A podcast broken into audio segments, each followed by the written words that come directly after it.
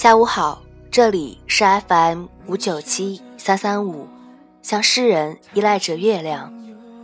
今天要和大家分享的文章是来自灰姑娘的。你是如何拆散十年的爱情？和平约了我们几个朋友去 KTV，唱了几曲以后，忽然眼圈泛红，坐在沙发上一脸伤感。朋友问他怎么了，他说。我跟许云分手了，大家都很吃惊。在朋友圈里，他们两个是典型的模范情侣，从大学时就在一起，一晃已经十年了，怎么会分手？和平说：“都怪我穷，给不了他更好的生活。”和平讲起许云时，还是带着很深的感情，这也自然。当年许云跟了和平，本就是一段校园佳话。许云是我们校学生会主席，清纯可爱，追求者甚众；和平则是体育特招生，人长得高高大大，阳光开朗，就是有些孩子气，贪玩了些。两个人在一起的消息传出时，颇伤了班上一票暗恋许云的少男心。大学毕业时，许多情侣都分手了，可许云却对关系很好的几个姐妹态度坚定地说：“和平在哪里，我就在哪里。”果然，和平回到家乡发展，许云依然抛下一切，陪着爱人双宿双飞，到那座小城找了份工作。当时朋友们听说了，都敬佩许云，也感叹过。这才是真爱无敌，觉得吃到他们的喜糖是迟早的事情，甚至还讨论过，给红包是一份还是两份。谁想到转眼十年过去，喜糖没等来，倒等来了分手的消息。和平说，许云跟他分手后，回到了自己的家乡，与一个飞行员迅速恋爱结婚了。据说那飞行员家里也颇有背景，买了一栋小别墅做新房，还送了许云一辆车。也怪我这些年一直没机会，始终当个电视台的小摄影，每个月就赚三千块，连买婚房的钱都凑不齐，他怎么等得下去？久病床前无孝子，久贫家中无贤妻。我不怪他，走就走吧。朋友们听得唏嘘不已，忍不住纷纷安慰和平，也陪他感叹了几句：“世事无常，往事莫追，贫贱夫妻百事哀，人往高处走，水往低处流。”直到他脸色恢复正常，又干了几杯酒，才各自告辞。我从来都不是拜金的人，我拜的只是感情。时隔几天。其中一位朋友出差，居然遇到了许云。老朋友见面，少不了寒暄几句。那朋友是个直肠子，想起和平说的事，心下难免不愉，面上也流露了一二。许云发觉了，便询问缘由。朋友支吾着：“前些天我们与和平见面了。”许云露出了一个明白了的表情，苦笑了几声。然后问朋友：“你愿意听我说说吗？”朋友自然无法推辞。在许云的描述里，他从未因为金钱而放弃爱情。他轻轻叹气：“如果我是拜金的人，从最初我就不会选择和平。追我的人也有身家不菲的，可是我谁都没选，一心一意跟着他。”朋友也不得不认同这句话。毕业以后，我连想都没想，就陪他回了他的家乡。虽然两个人的工作收入都不高，可我特别开心，就想着跟他一起努力，只希望他对我好，就是一个温暖的家。可是十年了，他从来没有让我觉得有任何的安全感，我无法依赖他。在许云的记忆里。刚刚开始工作的时候，他经常深夜加班回家，打电话给和平，他不愿意下楼接他，只因为他的好哥们儿来了家里，两个人玩实况足球，正如火如荼。许云一个人瑟瑟发抖地走在黑暗的小区里，被一只突然窜出的流浪猫吓得大叫，蹲在地上哭起来，然后默默擦干眼泪再回家。许云病了，高烧三十九度，和平在酒吧喝酒，给他打电话。电话里的声音听起来很着急，老婆，你怎么样了？我马上回家。然后许云从晚上八点一直等到凌晨三点，和平才回来。那时许云已经吃了药，昏睡了过去。和平居然还把他摇醒，问他怎么样了。冬天时许云来了例假，肚子疼得不行，难受，手脚又冰凉。刷碗时没有热水，和平在屋子里嗑瓜子、看电视。许云喊他帮忙，他答应着，就是不动。最后还是许云用凉水把碗刷完了。睡觉时，许云试探着把脚放在和平的身侧，他立刻拨开。哇，好凉！你可真自私。许云工作中遇见了烦恼。回家只想对和平倾诉，他动情地说了半天，眼泪都掉下来了。侧头一看，和平居然呼呼地睡着了，怎么摇也摇不醒。这么多年，他始终就像一个长不大的孩子，不但无法给予体谅，也无法给予我依靠。对于他来说，NBA 永远比陪我逛街重要，跟哥们儿一起喝酒。永远比陪我吃一顿晚饭重要。他可以迅速发现网吧里又更新了什么游戏，却从不曾注意我今天换了什么样的新衣服。他把钱都输在桌牌上，却不愿意存下来陪我去旅游。我每次跟他提结婚，他都会说没钱，觉得这样娶我太丢份，想要买了房子再结婚。给我更好的生活。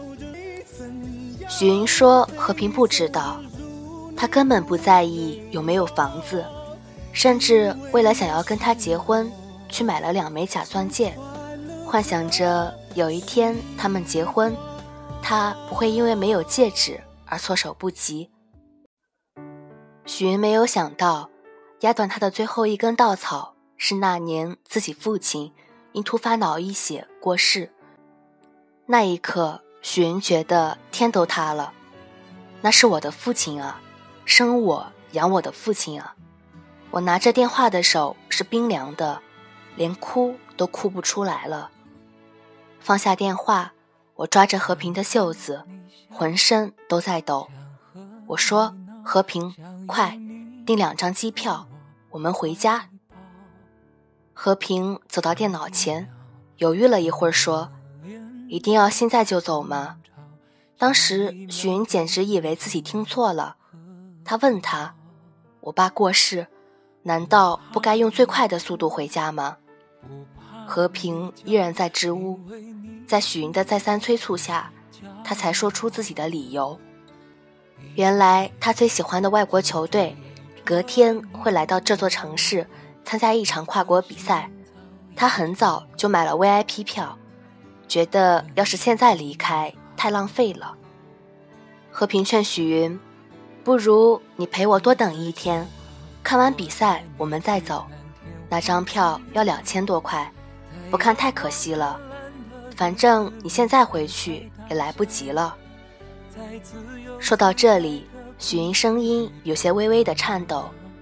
那天听他说完那些话，我什么都没说。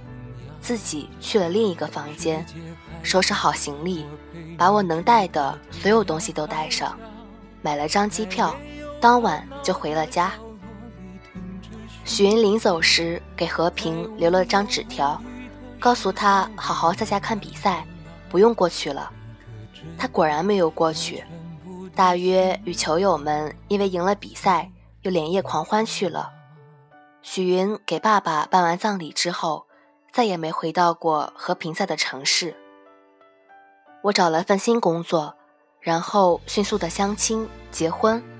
对于老公，我没有任何挑剔，他对我不错，也可以给我足够的物质保障，我的生活很安定，也很满足。我们之间没有那么深的爱情，但是起码没有感情，还有物质。和平给许云打了许多个电话，他都没有接。和平后来到许云家找他，他对他说：“请你回去，我们之间已经再也没有可能了。”和平哭了一次，也骂了几次，可是许云都是一脸无所谓。最后，和平终于走了。也许他会觉得我无情，会觉得我残忍。也会对旁人说是因为我拜金导致感情破裂，可是十年了，我已经为他付出了一个女孩最美好的所有青春和爱情，这足以证明他说的并不是真实的原因。许云抬起头，眼睛里都是泪水。我从来都不是拜金的人，我拜的只是感情。幸福需要双方的给予。这个社会上的男人常抱怨，如今的女人太过势利，眼睛里盯着的都是男人的钱，开口 LV，闭口 Prada，哪有真爱可言？他们却不知道，当真爱就在面前，他们却根本没有能力珍惜和挽留，反而让真爱流着眼泪，头也不回弃之而去。并不是所有的女人都渴望香车别墅，有为数不少的容颜姣好、温柔体贴的好女人，愿意与男人一起吃着波波咸菜，住着出租屋，带着期待的心陪着他奋斗。情深似海，生儿育女，照顾老人，一日三餐，养家糊口，患难与共，生死不离。他们虽然没有那么丰厚的物质需求。要的却是另外的东西。他们要温柔呵护、贴心问候，要的是雨天里的一把伞，病床前的半碗粥，要的是拿起水瓶时有人接过去，顺理成章的拧开。走在路上，会有人自然走在有车的那一侧。最重要的，他们要的是想流泪时的宽厚肩膀，要摔倒时被紧紧握住的手。倾诉时沉默聆听的耳朵，和失意时那个有力的长长的拥抱。张惠妹唱：“原来你什么都不想要。”其实从来就没有什么都不想要的人，有了付出就更渴望对等的回报，只是每个人期待的回报都不尽相同。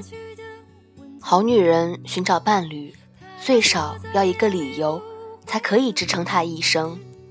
从漫漫花季长成亭亭玉立，每一个女孩都是父母精心呵护而成，如春日初绽的鲜蕊，谁堪采撷？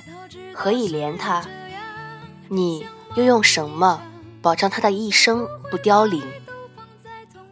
并不是所有人都坐着白马王子，载着珠光宝气的马车前来求婚，不切实际的梦想。只是，如果一方面你给不起，另一方面总要有相应的补给，比如足够的诚意、自强与上进，或令人动容的温情，方值得一片痴心，不算错付。扪心自问，你给得起哪一种？幸福需要双方的给予，你给他的爱，是否足够他撑过漫漫岁月？撑过柴米油盐的艰难，撑到你们白首偕老的那一天。给不起经济保障，更给不起情感保障的人，没资格拥有好女人。在世界的许多角落，我们可以看到，有太多爱人，尽管粗茶淡饭，依旧亲密无间。他们是彼此的拐杖，举案齐眉，相携相扶。他们从不吝啬于对彼此的付出，而当这种付出成为完美的平衡时，就足以支撑两段幸福的人生。在感情的世界里，从来都是这样，唯有平衡才能永恒。两个人在一起，不可能一方永远付出，一方永远得到。当得到的一方所做的事情超出付出那方底线的时候，一切都难以回头了。此刻的心伤加上曾经的旧痕，一切都无法挽回。我们也许很多时候都自知，所以我们爱的人也就是这样失去的。男人对女人的伤害。不一定是他爱上了别人，而是他在他有所期待的时候让他失望，在他脆弱的时候没有给他应有的安慰。